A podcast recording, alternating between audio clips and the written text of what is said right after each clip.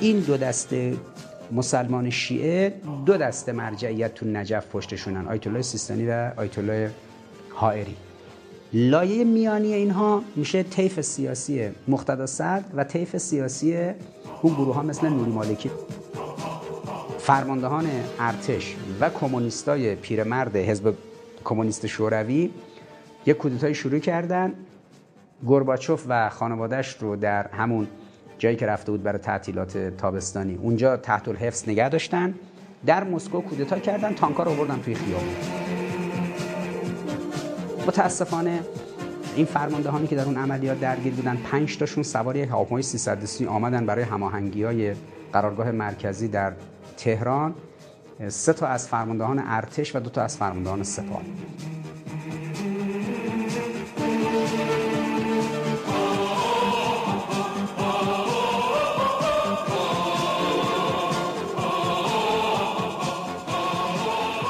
بسم الله الرحمن الرحیم و بهی نستعین انه خیر ناصرا و معین. سلام عرض می‌کنم خدمت همه دوستان و عزیزانی که صدا و تصویر ما را در شبکه های مختلف اجتماعی می‌بینند و میشنوند.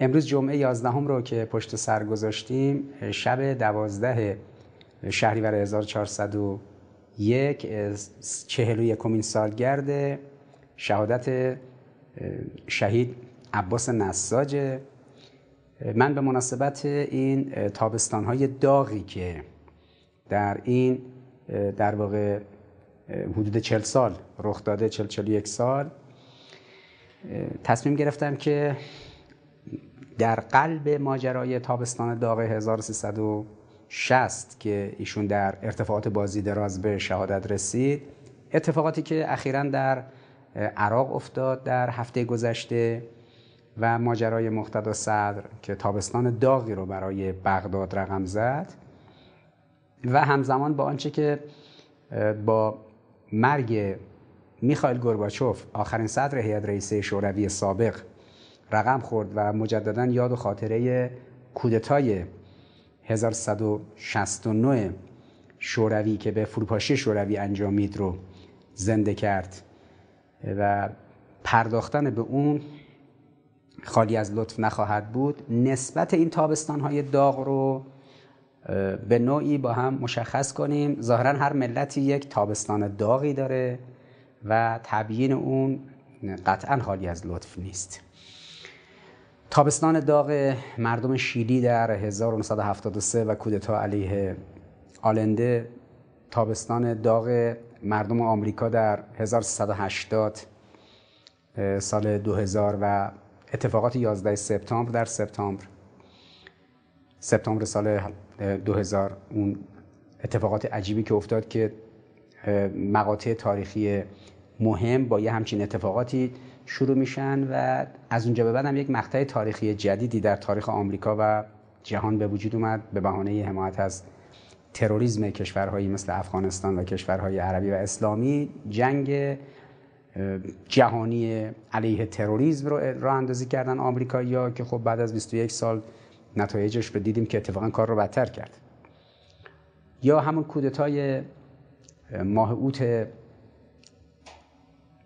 سال 1169 یا همون سال به اصطلاح 1169 1170 که به فروپاشی شوروی انجامید در مرداد اون سال. و همچنین تابستان داغ ایران در سال 1160 وقایع داغ تابستان, تابستان کشورهای مختلف تبیینش و تدقیقش به صورت زنجیره‌ای و مسلسلوار کلیدی از تحلیل تحولات منطقه‌ای و جهانی به ما میده که حائز اهمیته. چون بالاخره تابستان ها مقطع ویژه و مهمی است به دلیل وضعیت آب و هوایی که داره و شرایط مساعد و مناسبی که داره. تحولات اجتماعی سیاسی جنگ ها کودتاها و سازکارهای این چنینی در اون رخ میده. حالا خب تابستان داغ عراق که این هفته با ماجرای مقتدا صدر و اردوکشی خیابانی به منطقه سبز بغداد شروع شد. این هم تبیینش طبعا خالی از لطف نیست. خب مستحضرید که کشور عراق در چند ماه گذشته دچار بحران سیاسی داخلی شده و عراق هیچگاه روی آرامش نخواهد دید. به دلیل اینکه عراق هیچگاه نمی‌تونه به مرحله دولت سازی و ملت سازی برسه. همون بلایی که سر کشور لبنان آمده بر سر عراق هم آمده. فرانسوی ها یک مشخصه ای رو برای دولت و ملت لبنان در نظر گرفتن. هنگامی که تو موقع استعمار اونجا بودن و بعد از فروپاشی امپراتوری عثمانی استعمار لبنان به در تقسیماتی که شد بین در ماجرای سایکس پیکو بخشی از کشورهایی که در آمدن از درون نقشه امپراتوری عثمانی به دست آمریکا به دست انگلیس افتادن مثل کشور عراق و اردن. بعضیا به دست فرانسه افتادن مثل سوریه و لبنان. در لبنان فرانسوی یک مدلی پیاده کردن که هیچگاه موجب شده هیچگاه مردم لبنان روی آرامش نبینن. اونم به این معناست که در سطح مردم سه طایفه اصلی رو بررسی کردن مسیحی های مارونی مسلمانان سنی و مسلمانان شیعه. آمدن. به نسبت هر کدوم از این توایف اصلی یکی از ارکان قدرت در درون حکومت رو واگذار کردن. مشخصا به مارونی های مسیحی پست ریاست جمهوری رو دادن. به مسلمانان اهل سنت پست نخست وزیری رو دادن و به مسلمانان شیعه پست ریاست پارلمان و ریاست مجلس رو دادن. نتیجه این شده که افراد چه مسیحی باشن چه مسلمان باشن چه شیعه باشن چه سنی باشن یا گروه های دیگه مثل دروزی ها و غیره اینا صرف شایستگی هاشون نیست که میان توی مجلس میان توی دولت و می‌رسن دا بالای مصادر امور بلکه بسته به تقسیمات طایفه ایه نتیجه شده این که همیشه بر سر تصاحب درصد بیشتری از این اختیارات و سازوکارهای قدرت بین این طیفا در بین مردم اختلاف به وجود میاد. چون باید ملت یک دست باشه تا نیشن و ملت شکل بگیره. مردم صرف نظر از تیره نژادی و در واقع قومی و طایفه‌ای و مذهبیشون باید بتونن رأی بدن. و افراد هم جداگانه باید برای انتخابات کاندیدا بشن. اما هنگامی که در هر صورت شیعیان ریاست مجلس دستشونه در هر صورت اهل سنت نخست وزیری دستشونه هیچ وقت رئیس جمهور نمیشن و در هر صورت مسیحی های مارونی صرفا پست ریاست جمهوری دستشونه پست نخست وزیری و پست ریاست پارلمان به دستشون نخواهد افتاد. همیشه این ساختار از بین جمعیت میاد در سطح مسئولین و در سطح مقامات کلان کشور. اونجا رو حالت کنسرسیوم می‌کنه. یک تقسیم بندی سوچی بین این سه تا طایفه در درون ساختار دولت. نتیجهش این شده که هرگاه دولت می‌خواد تشکیل بشه در لبنان گاهی اوقات بیش از یک سال کشور دولت نداره. چون جناهای سیاسی با هم به توافق نمی‌رسن. اهل سنت می‌خواد یه نخست وزیر ویژه رو معرفی کنه که این نخست وزیر ویژه یا مورد تایید رئیس جمهور در از مارونی ها نیست یا مورد تایید مجلس نیست. و به عکس پستای دیگه ای که بعد اون نخست وزیر دنبال می‌کنه مجلس و ریاست جمهوری رو دچار مشکل می‌کنه. اینه که دموکراسی موجود در لبنان مایه معطلیه. هیچگاه به درد ملت لبنان نمی‌خوره. مردم هی انتخابات شرکت می‌کنن رأی میدن. اما جوری این دموکراسی بد طراحی شده که هیچگاه نمی‌ذاره مردم لبنان آرامش داشته باشن. همین اتفاق توی عراق افتاده. در کشور عراق هم همطوری که مستحضرید آمریکایی‌ها این مدل رو که فرانسوی اجرا کرده بودن در لبنان گرفتن آوردنش در عراق. حدود تقریبا 19 سال پیش بعد از رفتن صدام بعد از متواری کردن صدام. آمدن گفتن خب سه تا طایفه بزرگ در عراق وجود داره. شیعیان عرب های شیعه عرب های سنی و کردها. پست ریاست جمهوری رو دادن به کردها. پست نخست وزیری رو دادن به عرب های شیعه و پست ریاست پارلمان و مجلس رو دادن به عرب های اهل سنت. در نتیجه کردها هیچ وقت نمی‌تونن ریاست مثلا مجلس رو عهدهدار بشن. یا عرب های اهل سنت هیچ وقت نمی‌تونن نخست وزیری رو عهدهدار بشن. حالا مشکلی که پیش اومده عرب های شیعه برای اینکه بتونن پست نخست وزیری رو دست بگیرن احزابشون احزاب متنوع شیعه در رقابت پا هم وقتی میرن پارلمان و در مجلس رأی میارن رأی اکثریت رو میارن. حالا اینا باید نخست وزیر معرفی کنن. با گروه های دیگه دچار مشکل میشن. گاهی در عراق سه ماه چهار ماه چند ماه می‌دیدید که یک دولتی وجود نداره. بعدم که دولت به وجود می اومد هر روز گروه های دیگه علیه او لشکرکشی می‌کردن. کدوم گروه ها گروه های اهل سنت؟ نه. گروه های کرد؟ نه. بیشتر شیعیان. چون منحصر و محدود شده ماجرای پست نخست وزیری به شیعیان. لذا اصلا اهل سنت و کردها احساس نمی‌کنن که حالا برای چون پست نخست وزیری که قانونا دست اونا نمیفته لذا اونا کنار میشینن اختلاف بین شیعیان همیشه بالاست. الان دو نزدیک دو ده هست که در کشور عراق همیشه این ساختاری که آمریکایی‌ها طراحی کردن موجب اختلاف بین گروه های شیعه است. ربطی هم بین گروه های شیعیان به اهل سنت یا شیعیان به کردها نداره. داخل خود شیعیان این اختلاف به وجود میاد.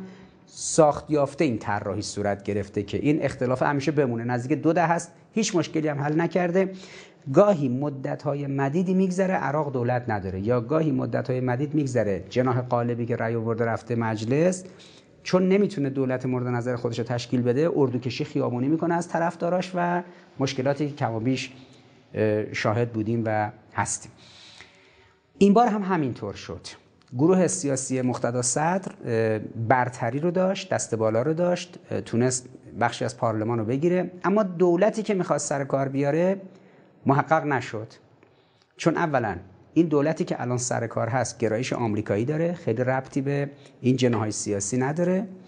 و ثانیا خود اون گروه های شیعی مقاومت که هشت شعبی و اینا هم به اونا مربوطن روبروی مقتدا صدر اینها با این نوع انتخاب ها در ساختار نخست وزیر موافق نبودن. در نتیجه توی مجلس کار به آبسترکت می‌کشید و از به اصطلاح اکثریت افتادن مجلس و بیرون رفتن نمایندگان.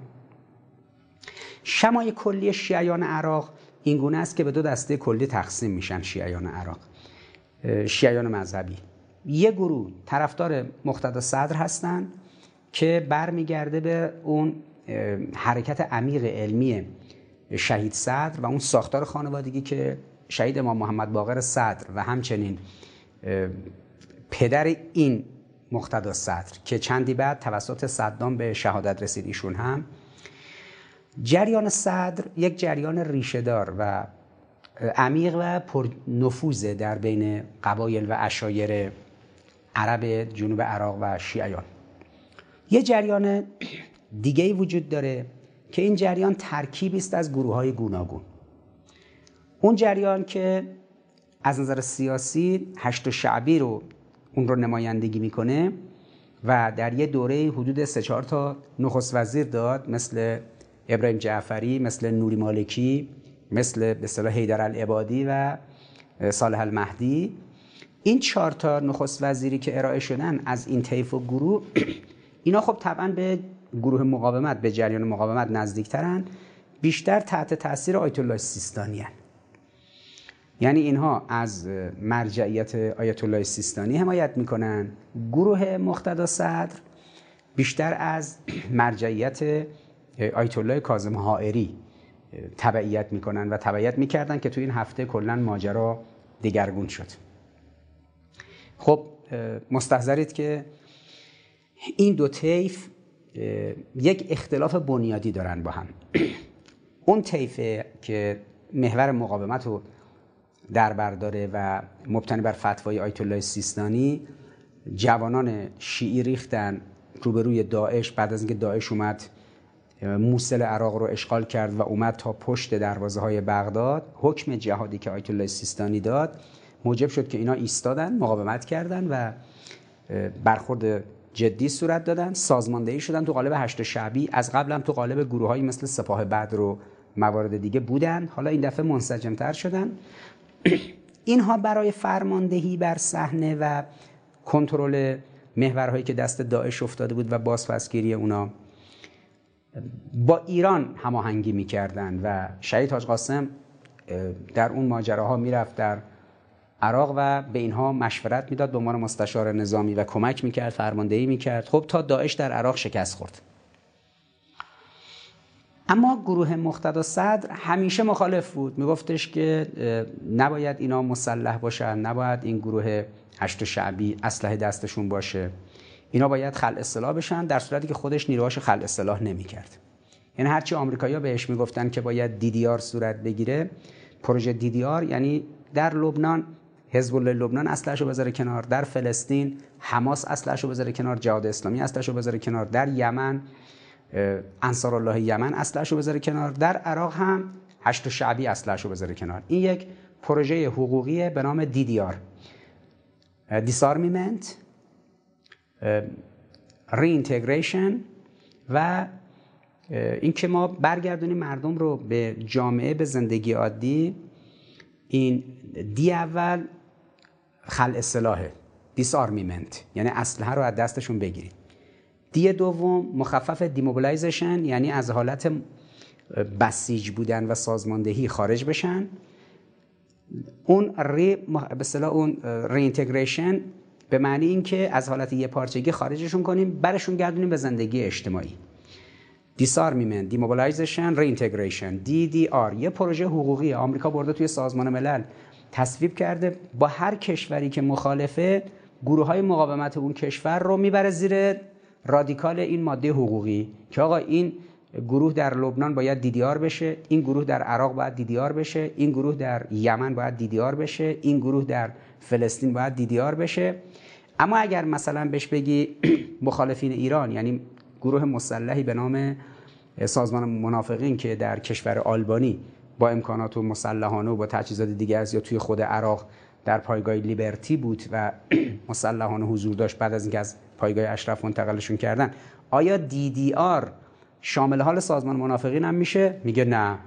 فقط گروه هایی که آمریکا باشون مشکل داره و مخالف آمریکا محسوب میشن. مقتدا صدر از یک دوره ای شاید میشه گفت بیش از ده سال به عنوان کسی که داره این پروژه غربی ها رو اونجا دنبال می‌کنه و اصرار داره که سلاح محور مقاومت در عراق زمین گذاشته بشه.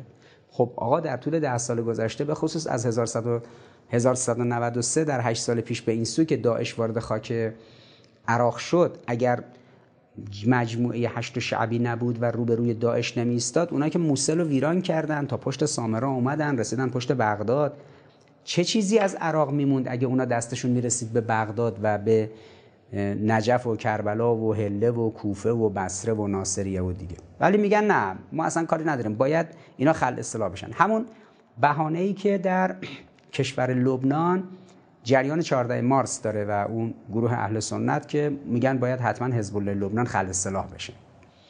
لذا ماجرای آر که یک پروژه حقوقی در سازمان ملل با فشار آمریکا. و تجویزش برای لبنان، فلسطین، عراق، سوریه، یمن و کشورهای از این دست این ماجرا همیشه محل اختلاف این گروه ها در داخل این کشور است. بهانه مقتدا صدرم اینه که این گروه ها چرا باید مسلح باشن. خب زور ارتش عراق نمی رسید که از پس تروریستای داعش بر بیان. هر ملت کشوری باید هنگامی که دچار بحران نظامی میشه از ظرفیت و توان مردمی استفاده کنه. جریانی که می‌تونه مردم رو سازماندهی کنه ساماندهی کنه آموزش بده تجهیز کنه برانگیزانه و روبرو دشمن به کار بگیره همه کشورها اینو دارن. حالا ایرانیا تشکیلاتی دارن به نام سازمان بسیج نیروی مقاومت بسیج که یک تشکیلاتیه که مردم رو سازماندهی می‌کنه تو جنگ به کار می‌گیره توی بلایای طبیعی و حوادث غیر مترقبه و غیره به کار می‌گیره. هر کشوری همچین تشکیلاتی داره. به شکلهای مختلف و به اسمای مختلف. اما این نقش وقتی برای انصار الله یمن حزب الله لبنان یا گروهی مثل هشت شعبی عراق دیده میشه آمریکا میاد میگه اینا گروه های مخالف منن باید حتما دیدیار بشن. دعوای مقتدا صدر حداقل در ده سال گذشته اینه که اینا نباید مسلح بمونن. باید اسلحه‌شون رو بذارن کنار در صورتی که قانون تصویب شده در مجلس. هشت شعبی یک بخشی از ارتش کشور عراق زیر نظر نخست وزیر و این بخشی از ارتش کشور عراق در قالب بخش نیروهای مردمیه یعنی بخش سازماندهی نیروهای مردمی ارتش عراق. یعنی نهاد رسمی قانونیه اما خب این همیشه اصرار داشته که اینا خل اصلاح بشن بهانه دومش هم اینه که اینا, اینا با ایران ارتباط دارن و روابطی با ایران دارن و حالا خودش یه روابطی با عربستان داره خودش دیدار با ملک سلمان داشت خودش تعاملات این چنینی اونور داشت. با آمریکایی‌ها با گروه های دیگه یه جا مخالف آمریکایی‌ها حرف می‌زنه یه جا موافقشون. اصلا معلوم نیست تکلیفش با خودش روشن نیست. اما به هر جهت این دو گروه گروهی که از نظر مرجعیت خودشون رو وابسته به آیت الله سیستانی می‌دونن. گروهی که از نظر مرجعیت خودشون رو وابسته به آیت الله کاظم حائری می‌دونن. گروه مقتدا صدر گروه های دیگه ای که به هشت شعبی و نهله های دیگه نزدیکن و از احزاب قدیمی شیعیان در زمان صدام هستند. یعنی اون دوره ها یک حزبی بود به اسم حزب الدعوه. حزب الدعوه که در عراق بود. این حزب الدعوه بعدا اومدن و در با صدام جنگیدن اومدن در ایران یک سپاهی درست کردن به نام سپاه بدر و همراه نیروهای ایران با نیروهای صد... بعثی صدام می جنگیدن بعد از ماجرای فرار صدام اینا اومدن و وارد فعالیت های سیاسی شدن. بعضی از ارکان قدرت رو دست گرفتن. اما گروه مقتدا صدر قدرت سازماندهی نداره. قدرت کار تشکیلاتی و حزبی نداره. فقط با کار احساسی. مردم رو بیاره کف خیابون بعد یه اکثریتی رو که از هوادارای خودش تو اون اشایر و قبایل هست رو بیاره پایین صندوق رای رای بدن. بخش عمده از مجلس رو بگیرن حالا نمی‌تونن دولت تشکیل بدن. حالا انقدر کادر برای مدیریت بر مصادر امور در دولت ندارن. حالا انقدر نماینده که بردن توی مجلس تقریبا همه ظرفیت سیاسیشون بوده. حالا از طریق این نماینده ها تو کمیسیون های مجلس نمی‌تونن دولتی رو که میرن سر کار پشتیبانی کنن. ساختار حزبی و کار تشکیلاتی گسترده بلد نیستن. اما هشت شعبی ساختار تشکیلاتی برای کار مبارزاتی داره در بدن ارتش. بخش سیاسی اون احزاب کار تشکیلاتی بلدن کادر سازی کردن. بعضی از نیروهاشون از میدانهای جنگ زمان صدام که با اونا می جنگیدن با صدام از اون میدون ها آبدیده شدن آوردنشون کار تحصیلاتشون هم انجام شده. حالا افراد فرهیخته و پخته هستن می‌تونن دولت تشکیل بدن. بالاخره این چهار تا دولت ابراهیم جعفری نوری مالکی حیدر العبادی و صالح المهدی این چهار دولتی که شکل گرفت در اون طیف سیاسی اینها به طور نسبی جاهای کار عراق رو جلو بردن چون کار تشکیلاتی بلدن. اما همیشه این گروه مقتدا صدر چوبلای چرخ اونا می‌ذاره حاضر نیست با اونا اتحاد برقرار کنه تکروی هم می‌کنه. مستظهر به پشتیبانی مرجعیت شیعه بود که این دو دسته مسلمان شیعه دو دسته مرجعیت تو نجف پشتشونن آیت الله سیستانی و آیت الله حائری. لایه میانی اینها میشه طیف سیاسی مقتدا صدر و طیف سیاسی اون گروه ها مثل نوری مالکی و دیگران و حالا هشت شعبی و اینها.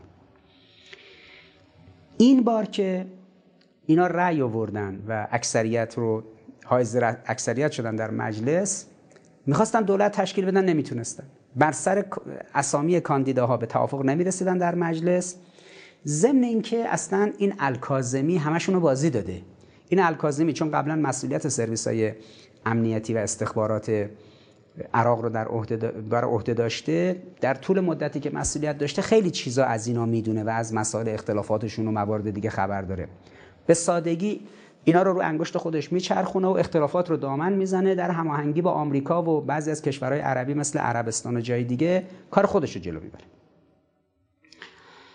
این بار با انتخاباتی که برگزار شد چندی قبل و رأی اکثریتی که گروه مقتدا صدر آوردن امید می‌رفت که حالا این دفعه مقتدا صدر بیاد خودشو در عمل نشون بده. یک نخست وزیری انتخاب کنه از طریق مجلس با کمیسیون مربوطه پشتیبانی برنامه ریزی و قانونگذاری و نظارتی خوبی انجام بده. کابینه رو که تشکیل میده با کمک بقیه شیعیان و بقیه گروه های سنی و کرد چون یه چند تا از وزرای کابینه از کردها هستن چند تا از وزرای کابینه از اهل سنت نخست وزیری و اکثریت دولت از شیعیان هستند انتظار می‌رفت یک دولت وفاق ملی تشکیل بده و مشکلات عراق رو که خیلی مشکلات عدیده است روی هم انباشت هم شده بود رو حل کنه. اما نتونست این کارو بکنه و دست به درگیری زد به کشمکش و به اردوکشی خیابانی. این درگیری ها مرحله اولش این بود که نمایندهاش از مجلس فراخوان کرد آبسترکت کرد از اکثریت بندازه. کار دومی که انجام شد دید بهش گوش نمی‌کنن. هواداراش رو آورد در منطقه سبز بغداد یک مانوری کرد و نیروهاشو نشون داد. طرفداراش رفتن مجلس عراق رو پارلمان عراق رو اشغال کردن. اشغال پارلمان عراق پیرو اون ماجرای سال قبل که در آمریکا در انتخابات ایالات متحده اختلاف وقتی بین جو بایدن از دموکرات ها با دونالد ترامپ از جمهوری خواه بالا گرفت و اختلاف چند میلیونی که در رأی اینا بود یکیشون 75 6 میلیون رأی آورد یکیشون 72 میلیون رأی آورد. نتیجه انتخابات رو دونالد ترامپ نپذیرفت و هواداراش رفتن کنگره و در واقع مجلس آمریکا رو اشغال کردن. پنج نفرم اونجا کشته شد. انگار این کاری که انجام شد توسط مردم آمریکا و طرفدارای دونالد ترامپ این زیر دندون بعضیا مزه کرد. یک سال بعد در کشور سریلانکا همین یک ماه پیش در تیر ماه آره حدود تقریبا 40 روز 40 50 روز پیش مردم در کشور سریلانکا ریختن کاخ ریاست جمهوری و مجلس و همه رو اشغال کردن رئیس جمهور و نخست وزیر گذاشتن فرار کردن. شد یه مدل که میشه تو آمریکا ریخت توی کنگره کنگره رو گرفت توی سریلانکا هم میشه ریخت مجلس و کاخ ریاست جمهوری رو گرفت. این اومد توی عراق در عراق هم طرفدارای مقتدا صدر ریختن پارلمان رو اشغال کردن و داخل پارلمان پرسه زدن فیلم گرفتن عکس گرفتن و ابهت سیاسی قوه مقننه رو شکستن. خب با تهدیدهای سازمان های نظامی اومدن بیرون و بعد یه مدت گذشت دوباره اومدن لشکرکشی خیابونی کردن که هر جوری شده حرف خودشون رو به کرسی بنشونن. اما این دفعه با یک مشکل جدی مواجه شدن چون دیگه کاملا آماده بودن برای اقدامات براندازانه باور نمی‌کردن که این مشکلی که داره شروع میشه بتونه به زودی ختم بشه چجوری بود؟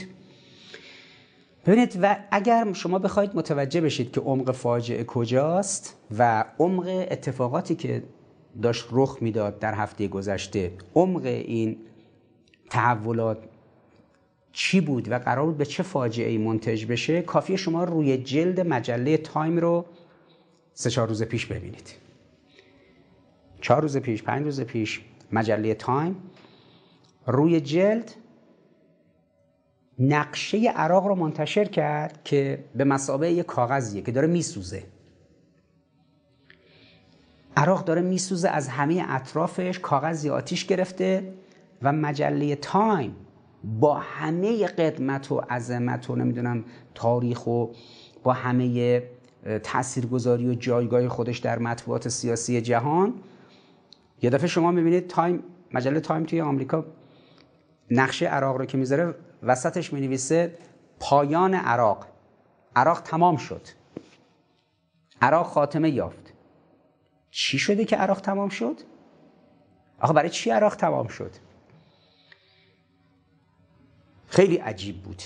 مراکز مطالعات استراتژیک آمریکا اندیشکده های آمریکا اندیشکده های رژیم صهیونیستی اندیشکده های بعضی از کشورهای اروپایی و بعضی از رسانه های رژیم سعودی چه سوت و کفی می‌زدن چه خوشحالی می‌کردن. نمی‌تونستن خوشحالی خودشون رو پنهان کنن.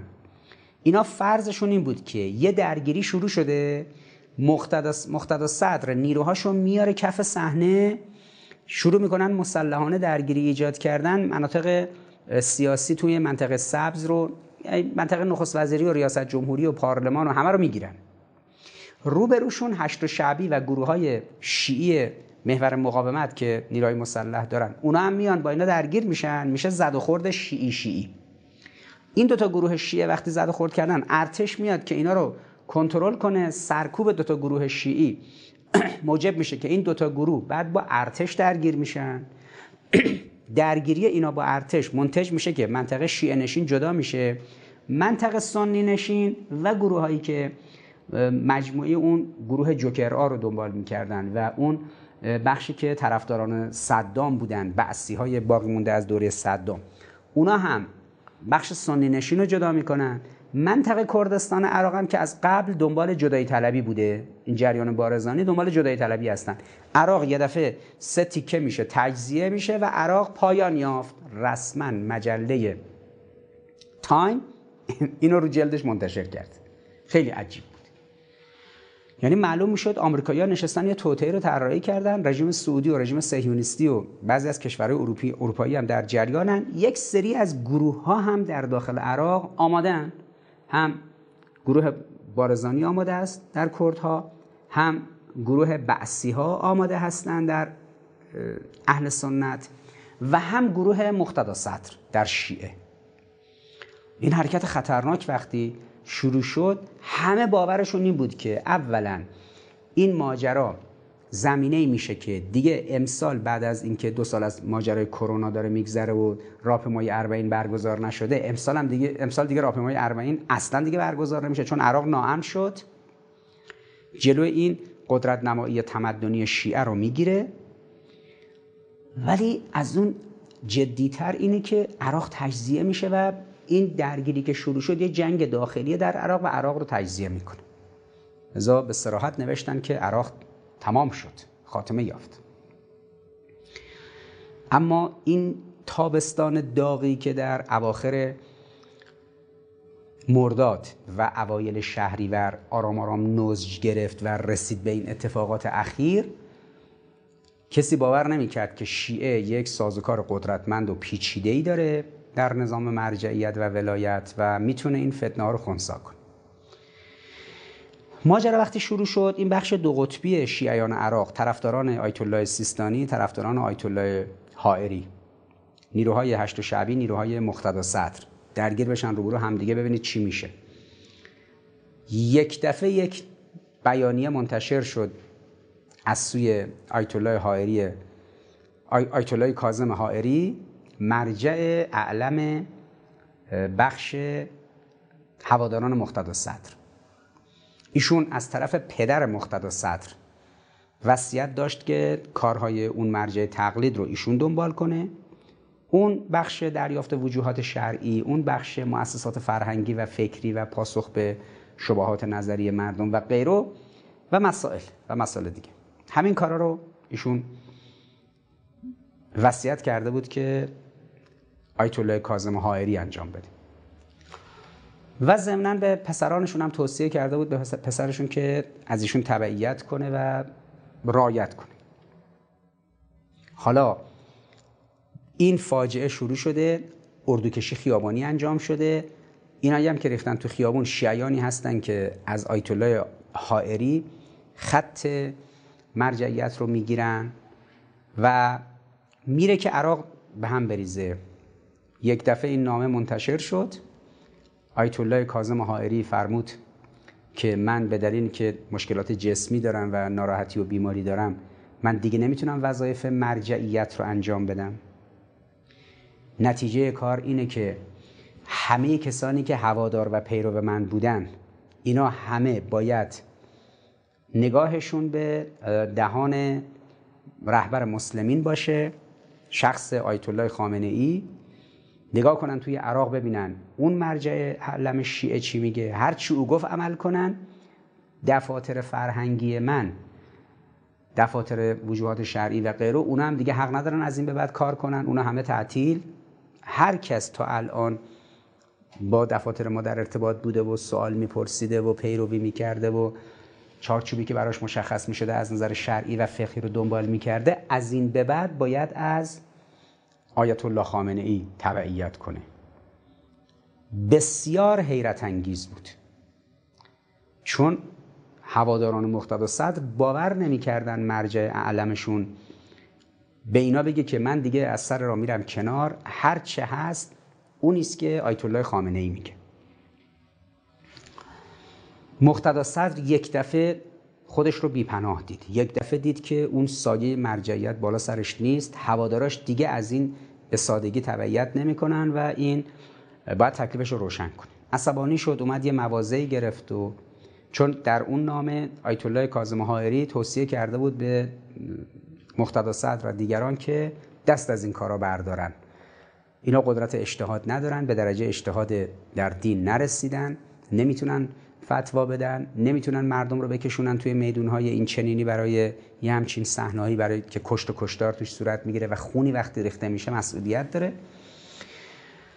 مقتدا صدر فکر می‌کرد بدون مرجعیت شیعه بالا سرش می‌تونه کار جلو ببره. یه 24 ساعت گذاشت گذشت دید نه اصلا همچین اتفاق نمیافته. کار از دستش خارج شد. اینا با سلاح سنگین اومدن در سطح بغداد شروع کردن آرپیجی شلیک کردن خمپاره شلیک کردن. سی نفر کشته شدن 700 نفر مجروح. شهر به حالت حکومت نظامی درآمد ارتش مداخله کرد و در اثر مداخله ارتش منع آبر به صلاح عبور و مرور برای آبران پیاده و سواره در نظر گرفته شد و همطوری که در خبرها شنیدید این تقریبا 24 ساعت هم طول کشید. البته گروه جیش و شعب گروه به اصطلاح هشت شعبی و نیروهای مردمی مقاومت اونها کلا رفتن کنار دخالت نکردن که درگیری طایفه طایفه ای و دو گروه و فرقه نشه تا ارتش از موضع بالا و از موضع دولت خودش بیاد ماجرا رو فیصله بده. این کار عظیم آیت الله کاظم حائری که موفق شد با یک همچین نامه ای مشروعیت رو از حرکت مردمی که ریخته بودن توی خیابون و داشتن هرج و مرج رو حاکم می‌کردن اردوکشی خیابانی می‌کردن عراق رو از هم میپاشوندن همه رو دشمن شاد می‌کردن که اون تایم برمیداره رو جلدش می‌نویسه عراق تموم شد. ایشون جلو اینو گرفت. هواداره مقتدا صدر هم کاملا مثل موشک سرگردان شلیک شده بودن رها شده بود. رفتن و یه مقداری اون منطقه سبز بغداد رو به هم ریختن و در مناطق دیگه درگیری و درگیری مسلحانه و تیراندازی رو شروع کردن. هرج و مرج که شروع شد همه توی عراق احساس خطر کردن. که این قابل کنترل نیست و فشارها زیاد شد. نتیجهش این شد که خود مقتدا صدر اومد یک مصاحبه کرد فرداش و اعلام کرد که اولا از ارتش تشکر کرد و از مجموعه هشت شعبی که هشت شعبی نیومد رو به روی نیروهای مسلح طرفدار مقتدا صدر دست به اسلحه ببره و تیراندازی کنه. هرچند که از سی نفری که جانشون از دست دادن چند نفرش از نیروهای هشت شعبی بودن که جانشون از دست دادن. ولی هشت شعبی نیومد درگیر بشه سنگر بندی کنه رو به روی اینا جنگ و کشت و کشتار داخلی و خیابونی را بندازه. و مورد بعدی هم این بود که به هوادارانش گفت یک ساعت بهشون وقت میده که هوادارانش یعنی هواداران مقتدا صدر از اون مناطقی که اشغال کردن عقب نشینی کنن متفرق بشن برن خونه و گفت من اتمام حجت می‌کنم. از یک ساعت بعد دیگه مسئولیت به عهده من نیست و ضمنا اصلا اعلام کرد که می‌خواد از سیاست بره کنار. حالا این چندمین باره که ایشون اعلام می‌کنه می‌خواد از عرصه سیاست بره کنار و نمیره. حالا دفعات قبل که برمیگشت خب بالاخره یه موضع بالاتری به نام موضع مرجعیت بالا سرش بود. اما این دفعه دیگه معلوم نیست می‌خواد تو چه سازوکاری برگرده. باید این دفعه قشنگ کار حزبی بلد باشه و کار تشکیلاتی و سازماندهی سیاسی و اجتماعی اقتصادی فرهنگی که حالا بعید می‌دونیم. اما بالاخره با هشدار مقتدا صدر هواداراش یواش یواش برگشتن. وضعیت عراق عادی شد. حکومت نظامی پایان یافت. منع عبور و مرور برداشته شد. تردد مردم عادی شد و در ایران هم اعلام شد که مرزها باز شده. کسایی که برای حضور در مراسم عبادی سیاسی راهپیمایی اربعین شرکت کردن ثبت نام کردن اینا به مرزها مراجعه کنن و وارد خاک عراق بشن. کل این ماجرا 48 ساعت تا 72 ساعت طول کشید. یعنی از اونجایی که آمریکا رژیم صهیونیستی بخشی از کشورهای اتحادیه اروپا و رژیم سعودی پیش بینی کرده بودن عراق چنان به کشت و کشتار و زد و خورد می انجامه یک تابستان داغی برای عراق رقم می‌خوره که انتهاش نابودی همیشگی عراق. عراق تمام شد. این ادعایی بود که مجله تایم منتشر کرد. اما همه دیدن که با یک تدبیر ویژه مرجعیت شیعه آیت الله کاظم حائری ایشون نگفت که همه برن مثلا مقلد آیت الله سیستانی بشن. گفت همه باید مقلد و پیرو نظر آیت الله خامنه ای بشن در ایران. یعنی از داخل عراق نگاه کنن ببینن ایشون توی ایران چی میگه. و دست از این اختلافا بردارن جمع کنن. مقتدا صدرم به موضع انفعال افتاد مجبور شد نیروهاش رو فراخوان کنه جمع جور کنه و عراق آرام شد. انقدر آرام شد که راپمای اربعین کسانی که برای راپمای اربعین ثبت نام کرده بودن سوار قطار و اتوبوس شدن و روانه مرزها شدن. خب این تابستان داغ عراق که محقق نشد و آرزوی آمریکایی‌ها در روی جلد مجله تایم به نتیجه نرسید ابتکار عمل مرجعیت شیعه بود. این قدرت ولایت و مرجعیت در تشیع. که اگه یه موقعی می‌تونه بیاد یه فتوا بده بگه برید برای جهاد جهاد واجبه. حجم زیادی از مردان جوان وارد عرصه میشن اسلحه دست می‌گیرن. قدرت بسیج کنندگی داره که در هیچ مذهب و دین و نهله و فکر و ایدئولوژی دیگه وجود نداره. اینجوری نیروی انسانی رو بیاری پای کار. اما از اون سو هم هست. از اون سو هم وقتی می‌خواد مهار کنه یه موضوع رو ترمز دستی یک حرکت و جریان رو بکشه و جلو فاجعه رو بگیره نظر کشت و کشتار بشه تفرقه بشه کشور تجزیه بشه همه به جون هم بیفتن اونجا هم یه استفا صورت می‌گیره یه نشانی که آقا از فلان کس تبعیت کنید. دیگه من نیستم. یه فدا کردن خود یه کنار رفتن و یه حرکت عظیم این چنینی که خب الان همه کارشناسان و تحلیلگران در صحنه سیاست بین الملل حیرت زدن که این چه قدرت و قابلیتیه که مرجعیت شیعه داره.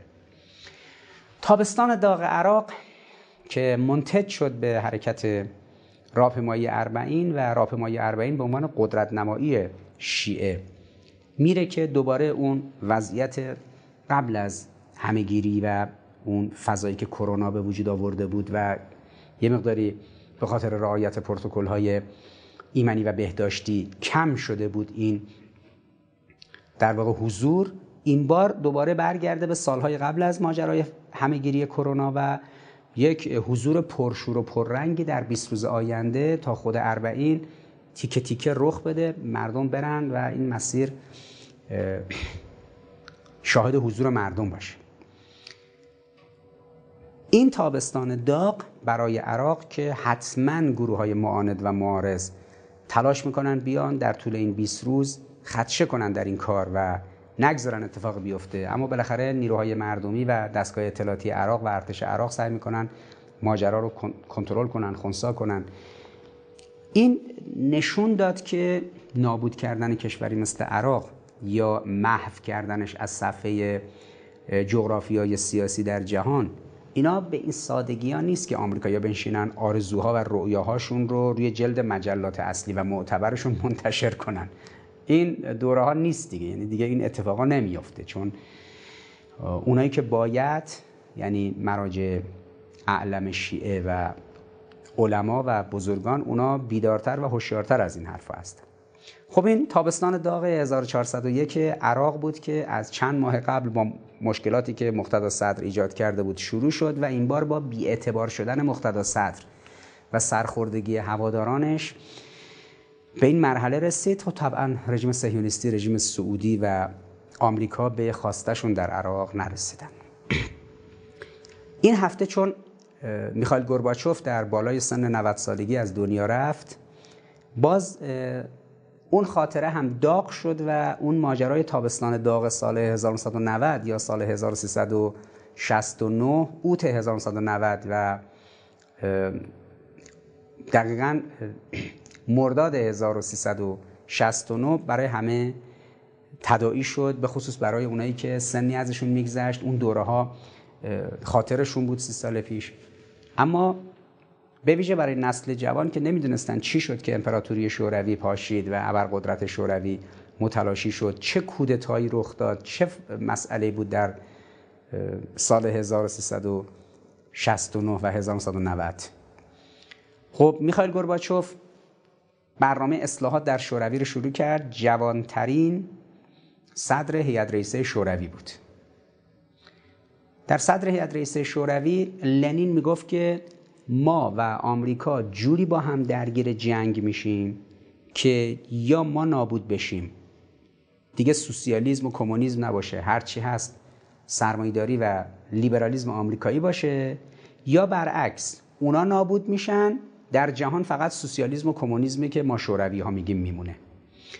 سی سال بعد از این حرفای لنین در دوره خروشچوف آمدن و مدعی شدن که خروشچوف اومد گفتش که نه چه لزومی داره ما حتما ما آمریکا رو حذف کنیم یا آمریکا ما شوروی ها رو حذف کنه؟ می‌تونیم با هم همزیستی مسالمت آمیز کنیم. اومدن همزیستی مسالمت آمیز رو باب کردن. یا نظریه بود در روابط بین الملل کلی هم کتاب داشت. همزیستی مسالمت آمیز با هم همزیستی می‌کنن مسالمت آمیز با هم قهرن ولی جنگ هم نمی‌کنن. سی سال بعد از خروشچوف که این همزیستی مسالمت آمیز رو گفته بود کار رسید به دوره میخایل گورباچوف. یک رهبر جوانی اومد کار رو دست گرفت. حدود مثلا 50 سال سن داشت. از وضعیت آلفا. یعنی اینکه حتما شوروی و آمریکا با هم میجنگن یکیشون او یکی رو از صحنه محو می‌کنه در دوره لنین. رسید به وضعیت میوف در دوره خروشچوف یعنی همزیستی مسالمت آمیز در روی حروف الفبای یونانی. و در نهایت رسید به وضعیت اومگا در دوره میخایل گورباچوف. گورباچوف گفت نه اصلا همزیستی مسالمت آمیز مطرح نیست. اصلا نیاز نیست که ماها همدیگر رو حذف کنیم. اون کت خداست. میریم باهاش مذاکره می‌کنیم مشکلاتمون حل میشه. میریم سبک زندگی اونا رو میپذیریم مثل اونا میشیم. ولی مارکسیست و کمونیست هم میمونیم. نتیجهش این شد که دو تا طرح اصلاحات اقتصادی و اصلاحات سیاسی رو در دستور کار گذاشت.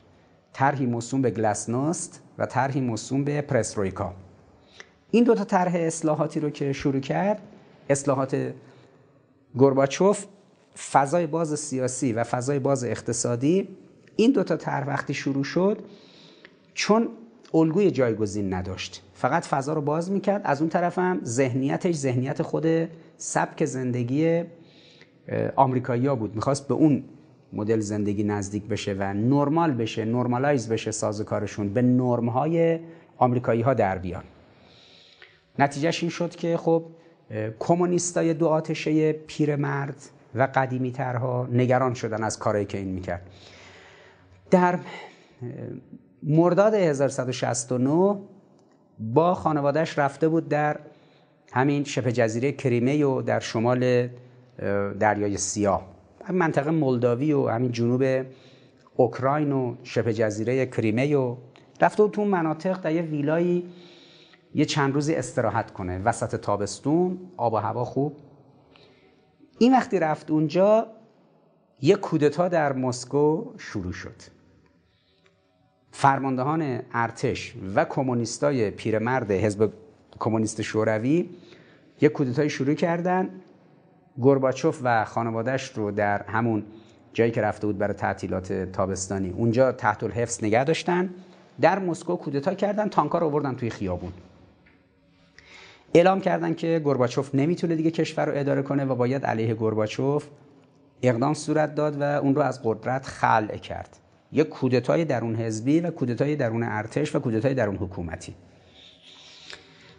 کشور روسیه کشور شوروی 15 تا جمهوری داشت دیگه. جمهوری لتونی، لیتوانی، استونی، بلاروس، اوکراین، مولداوی، ارمنستان، آذربایجان، گرجستان، قرقیزستان، قزاقستان، ترکمنستان، تاجیکستان و خود روسیه.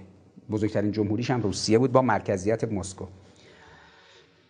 رئیس جمهور محلی جمهوری روسیه یک کسی بود به اسم بوریس یالتسین.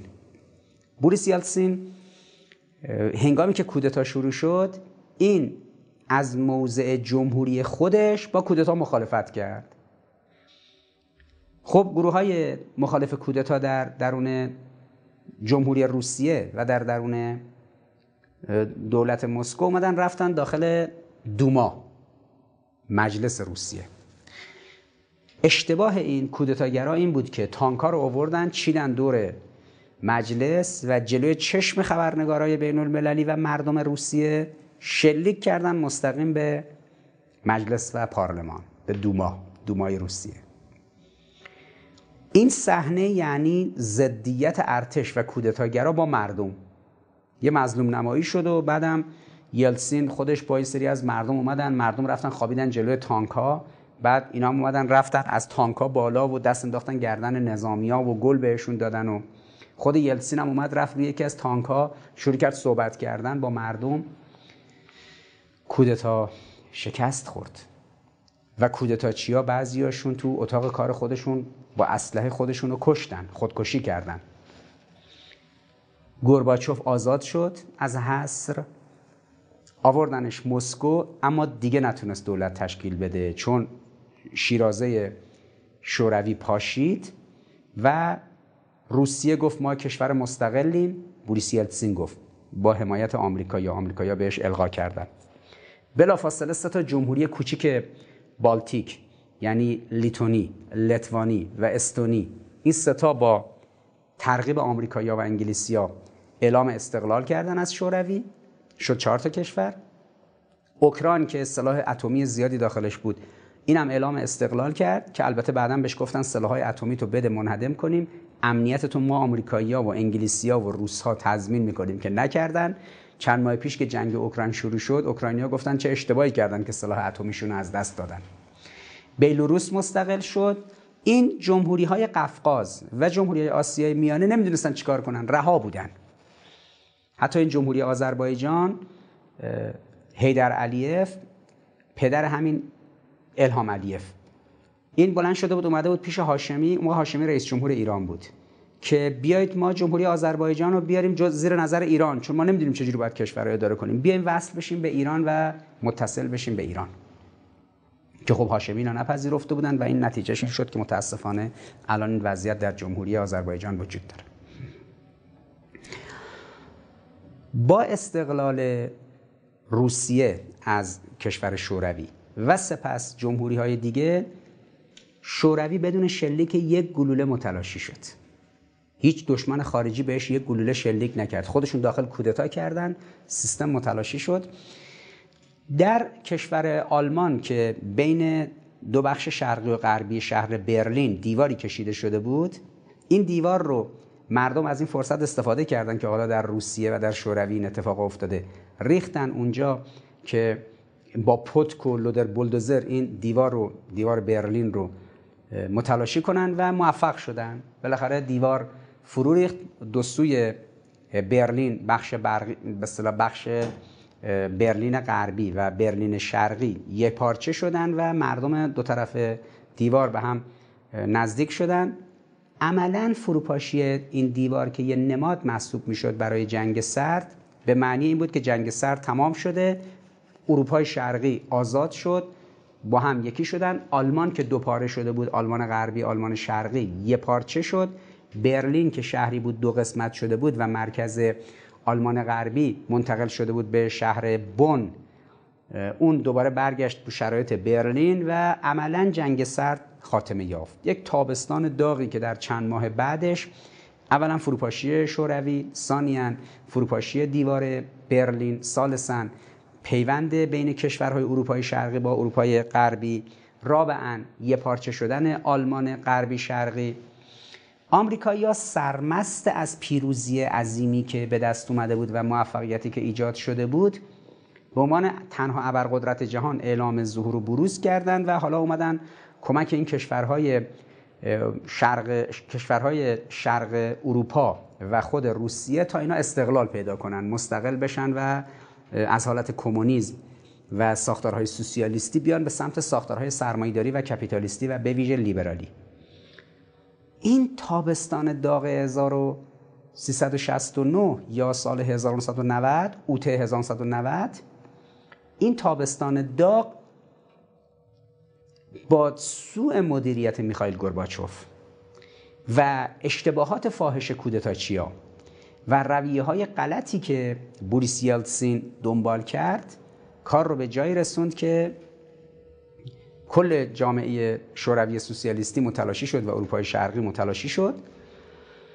روبروی پیمان ناتو در غرب پیمانی بود به نام پیمان ورشو اون هم متلاشی شد. اما پس از سالها این میخایل گورباچوف بود که چند سال قبل اعلام کرد که جنگ سرد جدیدی داره شروع میشه. همون موقع در چند تا برنامه سخنرانی عمومی من اعلام کردم که این حرف میخائیل گورباچوف رو باید جدی گرفت. این خودش کسی است که جنگ سرد قبلی رو خاتمه داد.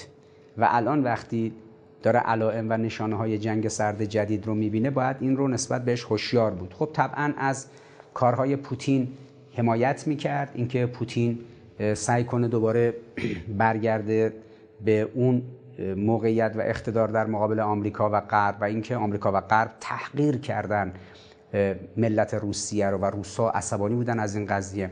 اوج این تحقیر هم اون ویدیو کلیپی بود که برای تبلیغ نوعی ساندویج و همبرگر و اینها اتفاق افتاد و در اون میخائیل گورباچوف رو به عنوان یک سلبریتی سیاسی آوردن در اون ویدیو ازش استفاده کردن. این ویدیو وقتی پخش شد 7 سال بعد از فروپاشی شوروی در رسانه های روسیه برای تبلیغ اون به اصطلاح همبرگر مخصوص اولین اثری که داشت اینه که رئیس یک ابرقدرت ببینید به چه خفت و خاری افتاده که شده تبلیغ کننده کالاهای مواد غذایی و مواد خوراکی و یک همچین به خفت و ذلتی نصیبش شده. به هر جهت تابستان داغ 1369 و کودتا علیه گورباچوف و شکست کمونیستا و در نهایت فروپاشی کشور شوروی در ماهای بعد از اون. خیلی اتفاق عظیمی بود. یک تابستان داغ در روسیه و شوروی که برای همه دنیا درس داشت. شبیه همین اتفاق در اون تابستان داغ شوروی که تاریخ رو به دو قسمت قبل از فروپاشی شوروی و بعد از فروپاشی شوروی تقسیم کرد قبل از فروپاشی دیوار برلین و بعد از فروپاشی دیوار برلین. یک همچین تابستان داغی هم برای آمریکا رخ داد در سپتامبر سال 2000 و همون 11 سپتامبر معروف در 20 شهریور 1380 که با ادعای اینکه گروه های تروریست القاعده و نزدیک به عربستان سعودی اینها آمدن چند تا هواپیما دزدیدن توی آمریکا. اینا رو کوبیدن به برجای دوقلوی ورد سنتر در نیویورک و ساختمان پنتاگون و بخشای دیگه در آمریکا. و نتیجهش این شده که آمریکا نماد ایستادگیش یعنی دو تا برجای دوقلو فرو ریخت. این تصویر رو که 14 تا دوربین ضبط کرده بودن و صبح تا شب شبکه های تلویزیونی مثل فکس نیوز و به خصوص CNN هی پخش می‌کردن و زیرش هم نوشته بودن United States under attack ایالات متحده زیر حمله. ابهت آمریکا رو شکست. اینجوری که این بوتا فرو ریخت و فرو رفت توی زمین. یعنی وقتی منهدم شدن این دوتا برجای دوقلو انگار اینا دارن میرن زیر زمین. فرو ریختن مستقیم اومدن پایین. این تصویر که با اشتباه رسانه خود آمریکا برای اینکه مظلوم نمایی کنن بگن آقا ببین چه بلای سر ما اومده. این های مسلمان بودن ما باید بلنشیم بریم توی افغانستان و عراق لشکرکشی کنیم بریم با تروریسم مبارزه کنیم. قافل از اینکه زیاد نمایش دادن این تصویر در طول ماهای بعد از 11 سپتامبر که هزاران بار در شبکه های آمریکایی نمایش داده شد و میلیون ها بار در رسانه های جهان این تصویر نمایش داده شد ابهت آمریکا رو شکست و ابرقدرتی آمریکا مثل همین دوتا برجای دوقلوی ورد سنتر که رفتن پایین همینجوری رفت زیر زمین ابهت آمریکا. و آمریکا دیگه از اونجا به بعد بلند نشد. آمریکا در 20 سال گذشته از 11 سپتامبر به بعد هر چی اومد جلوتر ضعیفتر شد. انقدر ضعیف شد که سال گذشته بعد از 20 سال که با ساز و دهل آمده بود در افغانستان که هم تروریستا رو از بین ببره تروریستای القاعده و بعدم طالبان و اینها رو و بعد یک کشور دموکراسی ممتاز درست کنه در منطقه معرفی کنه دست از پاد راستر پارسال همین موقع گذاشت از افغانستان فرار کرد و بعدم اعلام کرد که جو بایدن گفت ما اصلا دنبال ایجاد دموکراسی نیومده بودیم. در افغانستان که در افغانستان دموکراسی ایجاد کنیم. آمریکا در 21 سال گذشته بعد از تابستان داغ 1380 روز به روز ضعیفتر شده. تا رسیده به امروز که دیگه الان در این جنگ سرد جدید آرام آرام داره تبدیل میشه به یک قدرت منطقه‌ای درجه دو. دیگه یک ابرقدرتی که هژمونی بر سراسر جهان داشته باشه نیست. حالا ماهای آینده که مشکلات معیشتی در آمریکا و اروپا تشدید میشه. مشکلات زیست محیطی تشدید میشه. مشکلات موسوم به فقدان گاز و سوخت در اروپا بار زیادی برای آمریکا ایجاد می‌کنه چون آمریکا خودش رو در قبال اروپا مسئول می‌دونه. این اتفاقات عجیب و غریب که میفته روز به روز ابهت تمدن غرب عموما و ابهت آمریکا رو بیش از پیش میشکنه. اون تابستان داغ هم برای خودش مسائل و مباحثی داشت. اما ما یک تابستان داغی در ایران داشتیم تابستان داغ سال 1360 که اون سال اون تابستان داغ مهمترین سال و مهمترین تابستان در ساختارهای بحرانی تاریخ جمهوری اسلامی محسوب میشه. در تابستان 1360 هنگامی که در خورداد ما در اواخر بهار حالا یه نه ماه بود که صدام حمله کرده بود در پنج استان ما یعنی استان خوزستان استان ایلام استان کرمانشاه استان کردستان و استان آذربایجان غربی. بخش هایی از مناطق مرزی و شهرها و روستاهای مرزی ما به تسخیر نیروهای صدام در اومد بود به خصوص در استان خوزستان که تا خرمشهر تسخیر شده بود. آبادان محاصره بود. اینا تا پشت دروازه های شهر اهواز رسیده بودند شهر بستان و شوش و شهر بستان و هویزه در منطقه بالا بالای خوزستان هم به دست دشمن افتاده بود و هزار یک مشکل دیگه سوسنگرد تهدید شده بود. حالا در یک چنین فضایی که نه ماه از حضور دشمن در مناطق مختلف ما میگذشت و شیرازی ارتش بعد از انقلاب پاشیده بود سپاه هم که هنوز درست حسابی شکل نگرفته بود. بنی صدر مدام به اختلافات داخلی دامن می‌زد. بالاخره فرمانده کل قوا بود. او باید تصمیم می‌گرفت که جنگ چجوری در جنگ ایران باید حضور داشته باشه و چجوری جواب نیروهای صدامو بده. اما او کلا رها کرده بود درگیر دعوای سیاسی خودش توی تهران بود. هرگاه هم به جبهه می‌رفت به تضعیف نیروها فقط میپرداخت. نتیجهش این شد که به دلیل ناکارآمدی و ناکار به اصطلاح ضعفی که داشت مجلس در خرداد 1160 عدم کفایتش رو صادر کرد. رأی داد به عدم کفایت بنیصد که بنیصد کفایت نداره نمی‌تونه رئیس جمهور خوبی باشه. و عدم کفایتش وقتی صادر شد امام عزلش کرد. نظر مجلس وقتی داده شد امام دیگه به تبع نظر مجلس عزل کرد. بنی صدر رو از ریاست جمهوری. بنی صدر که کنار رفت در آخر خرداد 1160 همزمان بود با شهادت مهمترین شخصیت نظامی و الهام بخش ایران در اون مقطع یعنی شهید مصطفی چمران که خب بالاخره وزیر دفاع بود رئیس ستاد جنگ‌های نامنظم بود و مسئولیت گوناگونی که داشت. حالا شهادت شهید مصطفی چمران ضربه روحی شدیدی به نیروهای مسلح و نیروهای مدافع ما در جبهه ها می‌زد. بنی صدرم که الان عزل شده اینم چند روز بعد گذاشت فرار کرد. ملیشیای طرفدار بنی صدر که نیروهای وابسته به مسعود رجوی بودن سازمان موسوم به مجاهدین خلق یا همون سازمان منافقین اینها دیگه از آخر خورداد و اول تیر ریختن تو خیابونا. مسعود رجوی و بنی صدر به تبع اقدامات بنی صدر مسعود رجوی حکم قیام مسلحانه داد. قیام مسلحانه که بریزید تو خیابون سرانگشتان نظام رو بزنید همه مسئولین نظام رو بکشید. هر کجا این حزب الله رو دیدید از بین ببرید. هر پاسداری یه جایی بود هر زن چادری یه جایی بود همه رو بکشید. 17 هزار نفر رو به شهادت رسوندن. بمبگذاری ها شروع شد. خود مقام معظم رهبری در یک مسجدی در جنوب غرب تهران در مسجد ابوذر سخنرانی داشت. در یک ضبط صوتی بمب گذاشته بودن و منفجر شد. خب ایشون مجروح شد و دستشون و بدنشون مجروح شد. در هفته تیر ماه در دفتر حزب جمهوری یه بمب منفجر شد و نفر دوم مقتدر حکومت بعد از امام شخصیت شهید بهشتی ایشون و تعداد زیادی از نمایندگان مجلس و تعدادی از وزرا و مسئولان دیگه به شهادت رسیدن هفتاد و دو نفر یه ضربه سنگین دیگه. امام جمعه های اصلی یکی پس از دیگری شهید شدن در وسط نماز جمعه. تابستان داغی شروع شده بود. هر صبح که کسی بلند می‌شد یه خبری میشنید. یه خبر بعد از جبهه میشنید.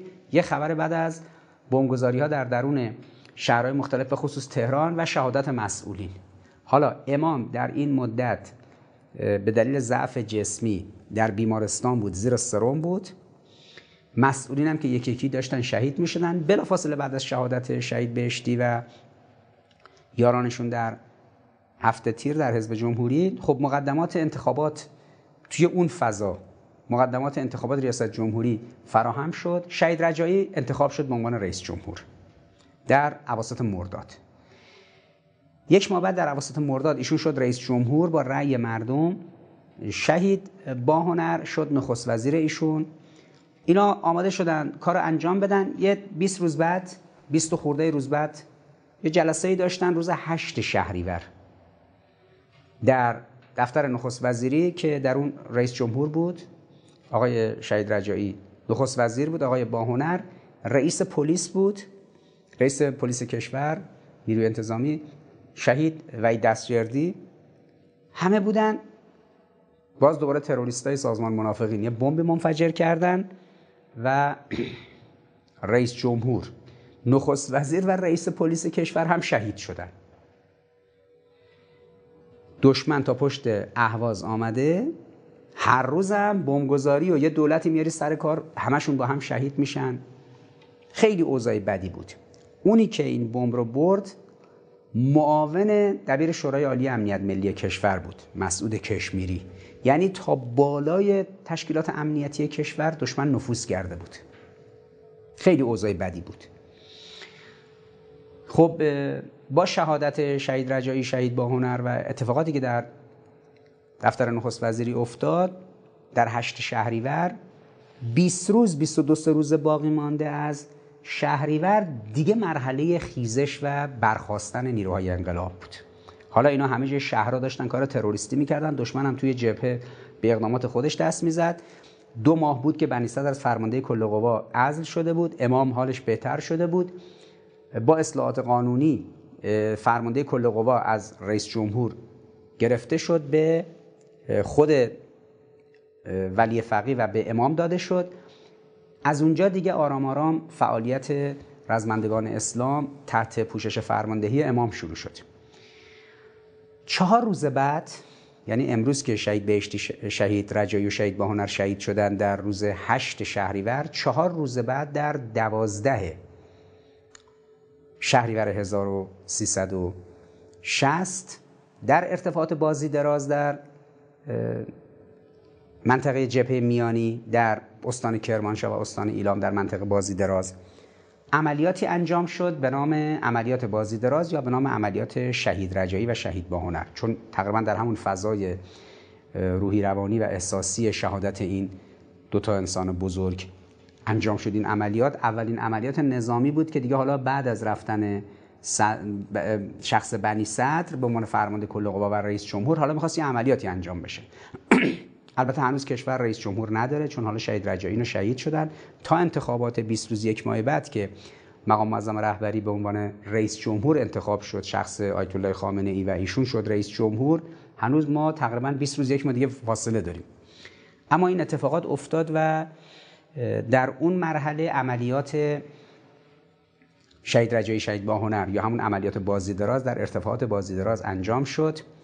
شهید نساج که فردا چهل و یکمین سالگرد شهادت ایشون هست. اونجا در ارتفاعات بازی دراز در اون عملیات هنگامی که آرپیجی می‌زد به سمت دشمن تک‌تیرانداز دشمن با شلیک گلوله به گلوی ایشون ایشون رو به شهادت رسوندن. خب در اون تابستان داغ عملیات بازی دراز یک نور امید بود. که نیروی مسلح ما دیگه حالا کاری به این درگیری کشمکشا ندارن خودشونو بازیابی کردن بازسازی کردن دارن میرن بجنگن شهید عباس نساج اصالتا کاشانیول اصل بودن ولی در سال 1329 در تهران به دنیا اومدن. ایشون در کودکی یتیم شدن پدرشون از دست دادن با کارگری زندگی کردن درس خوندن بزرگ شدن تحصیل کردن. هنگامی که به سربازی رفتن در اواخر دوره رژیم پهلوی رژیم پهلوی در دفاع از چریکای زفار نیروهای نظامی ایران رو منتقل کرد به کشور عمان.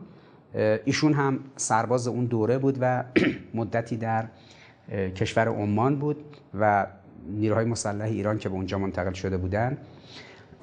بعد از برگشتن خب منقضی سال 56 بود. منقضی خدمت یعنی کسانی که خدمتشون یه موقعی تموم میشه و نقض میشه. در چند سال بعد از اون اگر جنگ بشه اینا رو به جنگ فراخوان می‌کنن.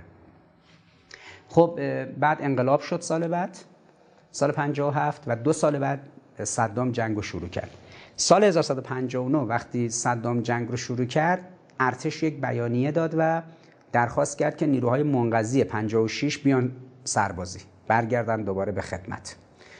شهید نساج هم چون منقضی خدمت 56 بود مجددا برگشت به سربازی بین 6 تا 9 ماه بعد میومد خدمت می‌کرد. در طول این مدتی که سربازش تمام شده بود سال 56 و دیگه بعد انقلاب شد و بعد از انقلاب ایشون درگیر کار بود رفته بود در شرکت اتومبیل سازی زامیات همین خودرو نیسانی که الان می‌بینید این نیسان هنگامی که از ژاپن منتقل شده بود به ایران و در ایران ساخته می‌شد اسم کارخونهش زامیات بود.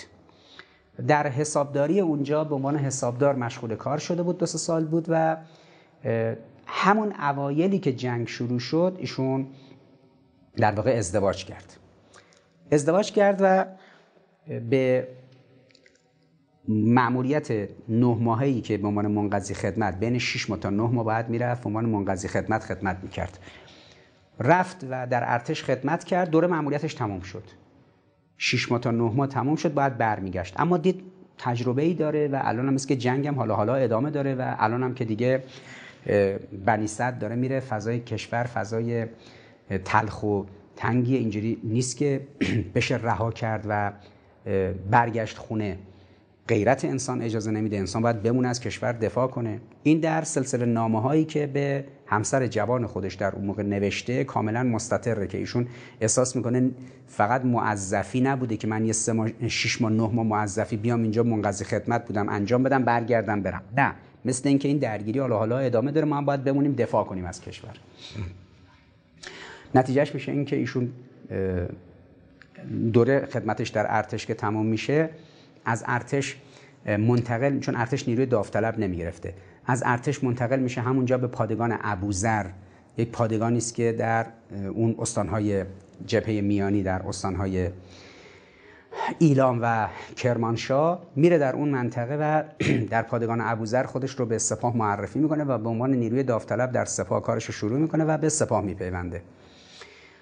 و چند ماه اونجا همراه سپاه در پادگان ابوذر میجنگه. خب پادگان ابوذر رو ما با نام خلبان رشید فاتح اون منطقه پادگان ابوذر و اون جبهه ها می‌شناسیم در استان ایلام و استان کرمانشاه یعنی با شهید شیرودی. این انسان رشید و انسان توانمند که یک تنه با هلیکوپترش تانک های عراقی ها رو قلع و قم می‌کرد. تانک های نیروهای صدام رو. خب شهید نساج به سپاه میپیونده و به عنوان نیروی داوطلب میره اونجا درگیر جنگ با صدامیان میشه و هنگامی که در ارتفاعات بازیدراز چهار روز بعد از شهادت شهید رجایی و شهید باهنر عملیاتی باید انجام بشه و این عملیات برای دور کردن دشمن از ارتفاعات با... بازپسگیری ارتفاعات بازیدراز و دور کردن دشمن از اون مناطق بوده. این عملیات که در جبهه میانی کشور شروع میشه ایشون اون شب در اون عملیات در دوازده شیش گلوله به گلوشون می‌خوره و شهید میشن.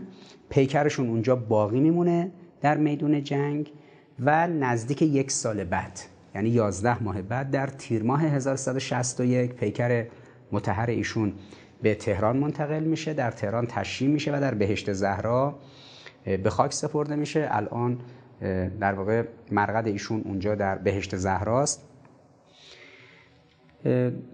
در سال 1160 تقریبا ده دوازده روز بعد از شهادت ایشون دخترشون به دنیا میاد. یه فرزند داشتن که یک دختری داشتن که این چون همون چند ماه اول ازدواج شهید نساج بوده روزی که در دوازده شهریور 1160 ایشون شهید میشه در دوازده روز بعد کودکشون به دنیا میاد که یک دختری بوده و ایشون دختر خودش رو ندید و پیکر ایشون خب عرض کردم یک سال بعد یا یازده ماه بعد برمیگرده به ایران به تهران. پیکر ایشون و تشییع جنازه میشه و در بیزرا دفن میشه.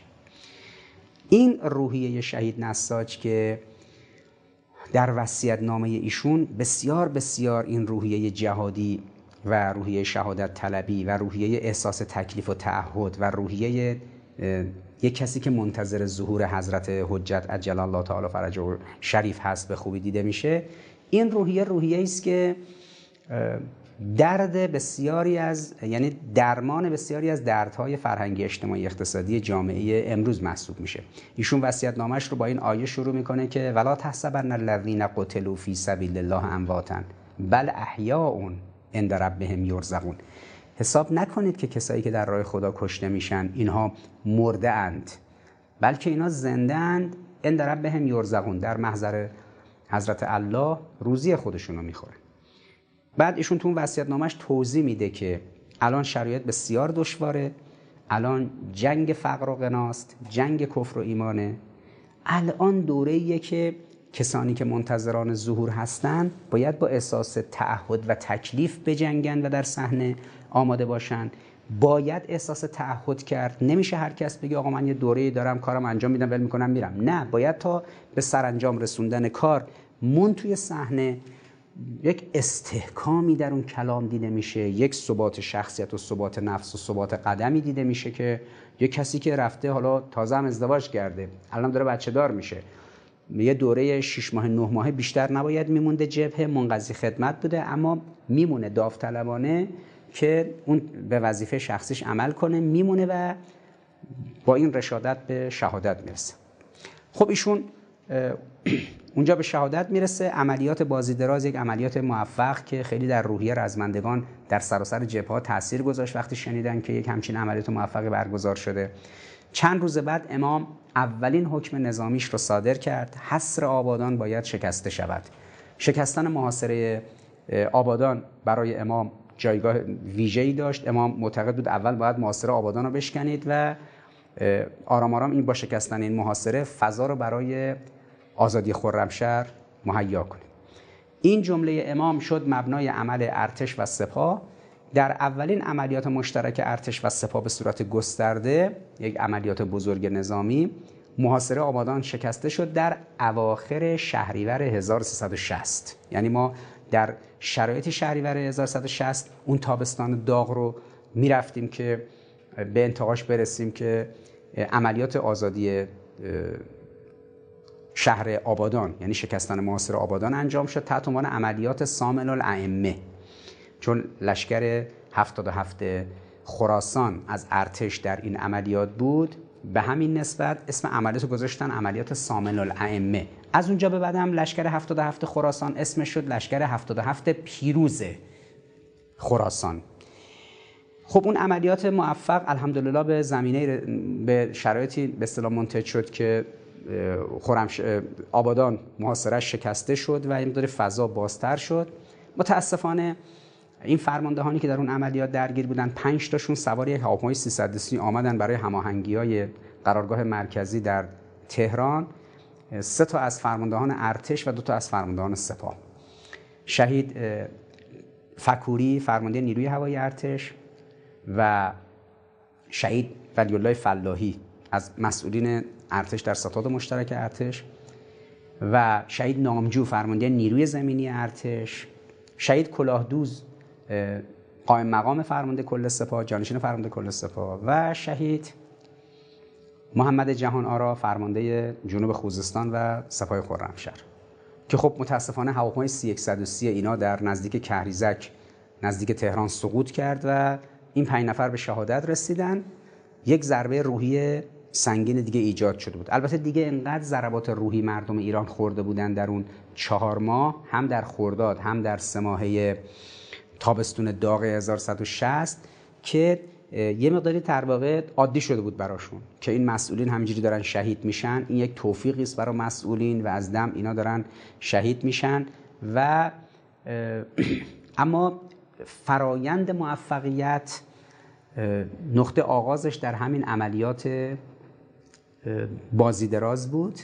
در, در واقع دوازده شهریور 1160 و سپس عملیات آزادی شکستن حصر آبادان در انتهای شهریور 1160 انتهای شهریور سی شهریور و یک مهر اولین سالگرد جنگ صدام بود. یک سال از جنگ صدام میگذشت که دیگه ایران موضع تهاجمی گرفت. با پایان تابستان داغ سال 1160 که زمین دست ما نبود آسمان دست ما نبود گروه های تروریستی هر کاری دلشون می‌خواست در کشور می‌کردن.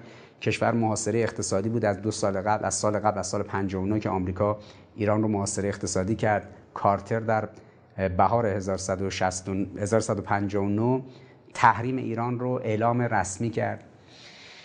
حالا در یک چنین شرایطی بود که دیگه در اولین بعد از گذشته اولین سال جنگ در از اول مهر دیگه عملیات ها شروع شد. بلافاصله در آبان 1160 عملیات طریق القدس انجام شد و شهر بستان آزاد شد در شمال خوزستان.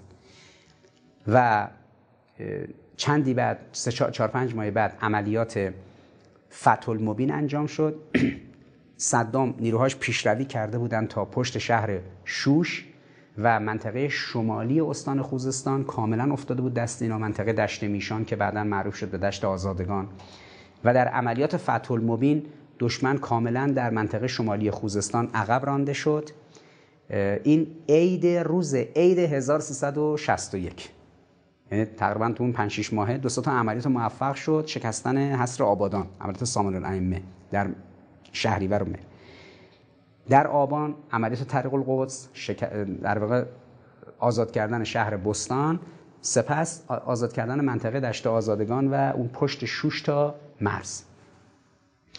45 روز 50 روز بعد عملیات مهم الی بیت المقدس انجام شد که آزادی خرمشهر بود.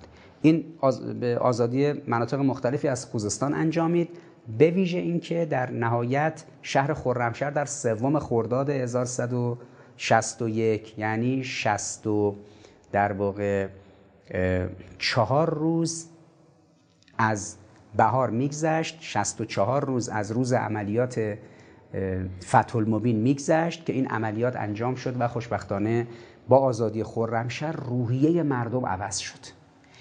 یعنی مردمی که با عملیات بازیدراز در دوازده شهریور 1360 حس کردن که نه نیروهای ما می‌تونن ابتکار عمل داشته باشن عملیات کنن. اومد 20 روز بعد عملیات سامن الائمه محاصره آبادان شکسته شد روحیه مردم بهتر شد. آمد در آبان عملیات طریق القدس شهر بستان که آزاد شد حس خوبی به مردم داد. عملیات فتح المبین یک ایدی به مردم بود که آقا شمال خوزستان کلا آزاد شد. مردم دیگه اصلا نگران این نباشید که دسفول زیر آتش دشمن اندیمشک یا شوش زیر آتش دشمنن. منطقه شمال بخش عمدهش آزاد شد. 64 روز بعد از عید هنگامی که در سوم خرداد 1361 خرمشهر آزاد شد به شدت روحیه مردم به صورت انفجاری روحیه مردم تقویت شد. همه مخاطراتی که نیمه اول سال 60 از عید سال 1160 تا اواخر شهریور 1160 اتفاقات عجیب و غریبی که طرفدارای بنی صدر رقم زدن گروه مسعود رجوی رقم زدن 17 هزار تا شهید رو دست مردم گذاشتن صبح تا شب تو خیابونا بمبگذاری کردن اتوبوسا رو آتیش زدن. هر کسی ریش داشت تو خیابون تیراندازی می‌کردن به سمتش به سمت زنای چادری تیراندازی می‌کردن. اون کار تروریستی که انجام دادن و مسئولین رو و تعداد زیاد از مسئولین شهید کردن حالا یه مقدار جو شهر آروم شد. توجه ها رفت به سمت دشمن بیرونی و رژیم بعثی صدام و در طی 8 9 ماه از شهریور تا خرداد شهریور 1160 تا خرداد 1161 بخش عمده ای از مناطقی که اشغال شده بود آزاد شد و از اینجا به بعد دیگه مراحل بعدی جنگ شروع شد. روحیه مردم دگرگون شد.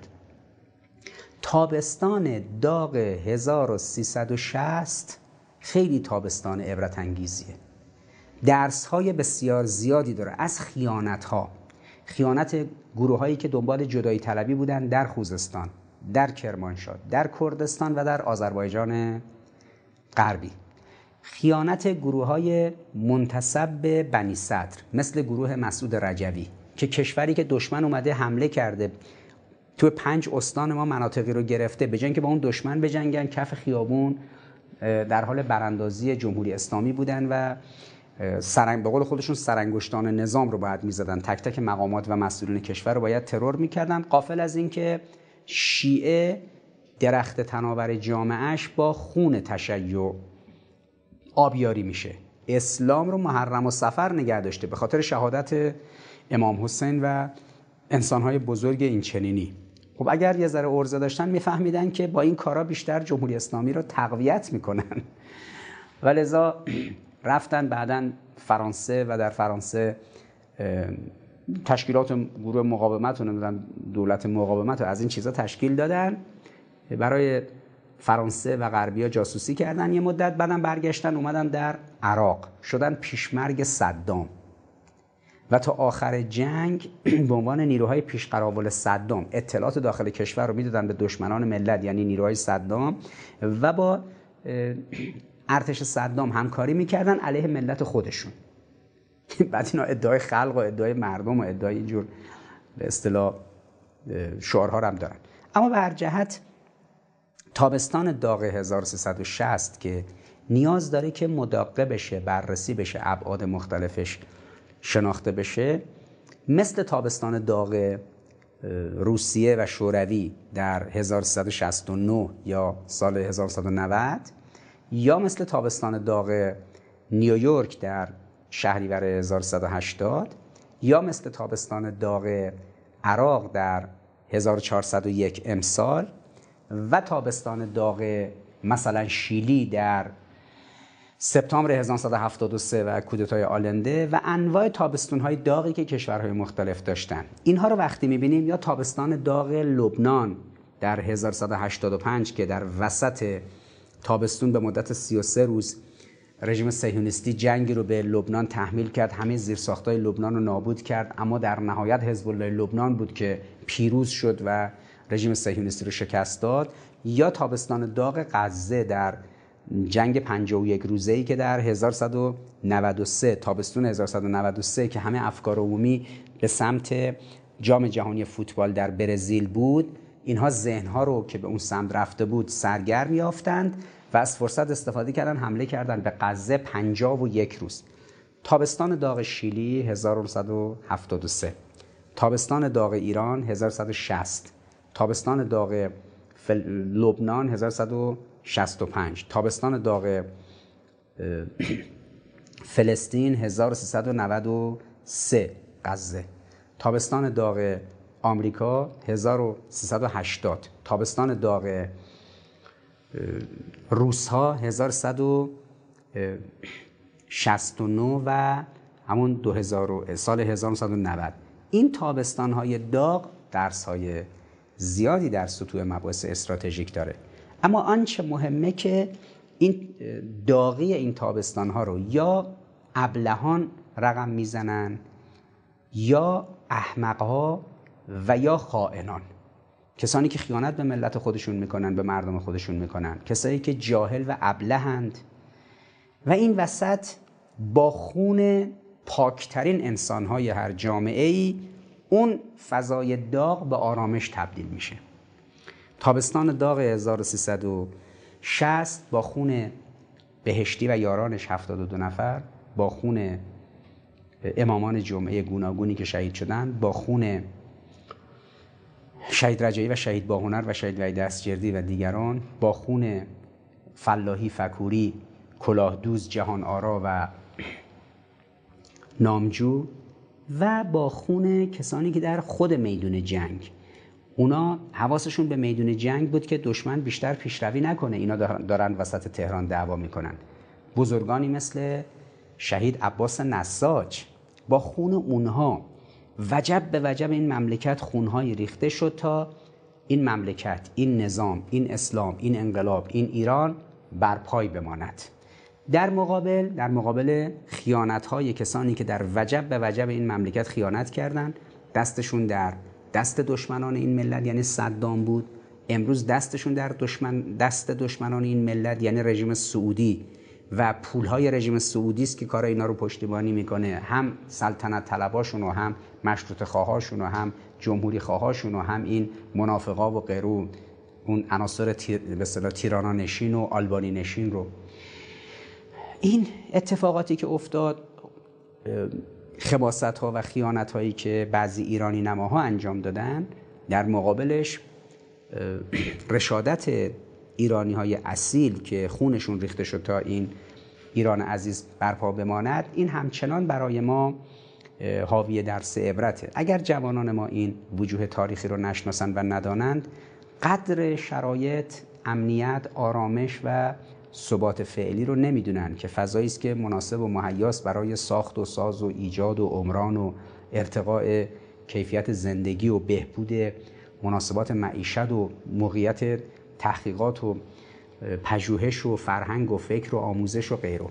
اگر این شناخته نشه طبعا همه تصور می‌کنن که اینها بدون هیچ زحمتی شکل گرفته. ولی واقعیتش اینه که ما برای همه این ثانیه ثانیه هایی که بر این ملت گذشته چه انسان های بزرگی رو از دست دادیم چه انسان های بزرگی فداکاری کردن و خونشون ریخته شده تا ایران عزیز بماند. یاد و خاطره همه شهدای ما به ویژه شهدای عملیات شهید رجایی و شهید باهنر در دوازده شهریور 1160 در ارتفاعات بازی دراز گرامی باشه انشالله. شهید عباس نساج و چهلو یکمین سالگرد شهادت ایشون رو به همسر مکرمشون به بانوی بزرگوار همسر مکرمه ایشون و همچنین به فرزند مکرمه ایشون تبریک و تسلیت میگم. و امیدوارم که همه همه ما این توفیق رو داشته باشیم که ایران عزیز اسلام عزیز و نظام جمهوری اسلامی رو بتونیم به خوبی حفظ کنیم و خون ما برای حفظ اسلام به زمین ریخته بشه تا درخت حریت و آزادگی انسانهای مسلمان بیش از پیش آبیاری بشه. این ایران عزیز به عنوان ام جهان اسلام مهد اسلامه و قلبی که برای ایران نمی تپد بهتر است که نتپد. ان الله و سلام.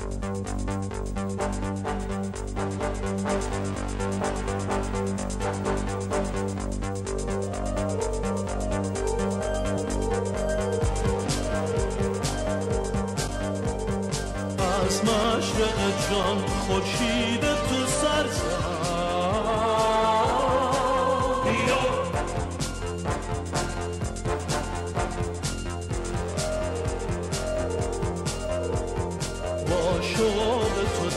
در سینه بلرزد